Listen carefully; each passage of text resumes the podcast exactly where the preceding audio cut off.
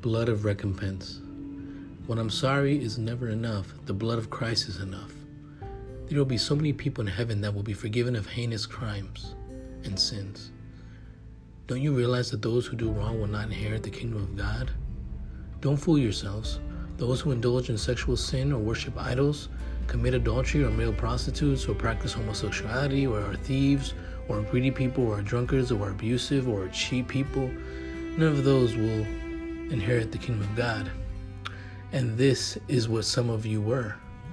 But you were washed and you were sanctified. You were justified in the name of the Lord Jesus Christ and the Spirit of our God. Recompense on earth was never possible. The only real vengeance comes from the Lord. On the cross, justice and mercy kissed, and salvation was offered to all who believe.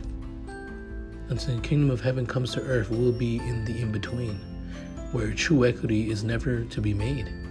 The only redemption is possible is through the precious blood of Jesus. You can never fully pay back what you owe to others you have offended.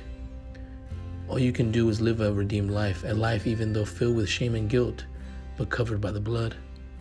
Live every day redeeming the time. Yes, the grace that pours from the cross is there for all who believe and walk in it. So walk by faith, live a life of recompense. Jesus has paid the price that you can be born again. Yes, live again. Even from a broken life, you can make recompense. It's the gift of redemption offered to us by Christ Jesus our Lord. So powerful.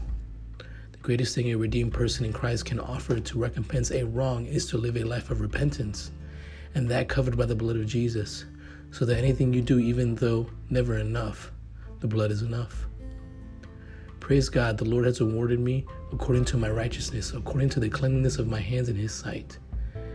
And this only made possible by the blood of recompense, the shed blood of Jesus. Go, go, and sin no more. Go and live a redeemed life to the glory of God.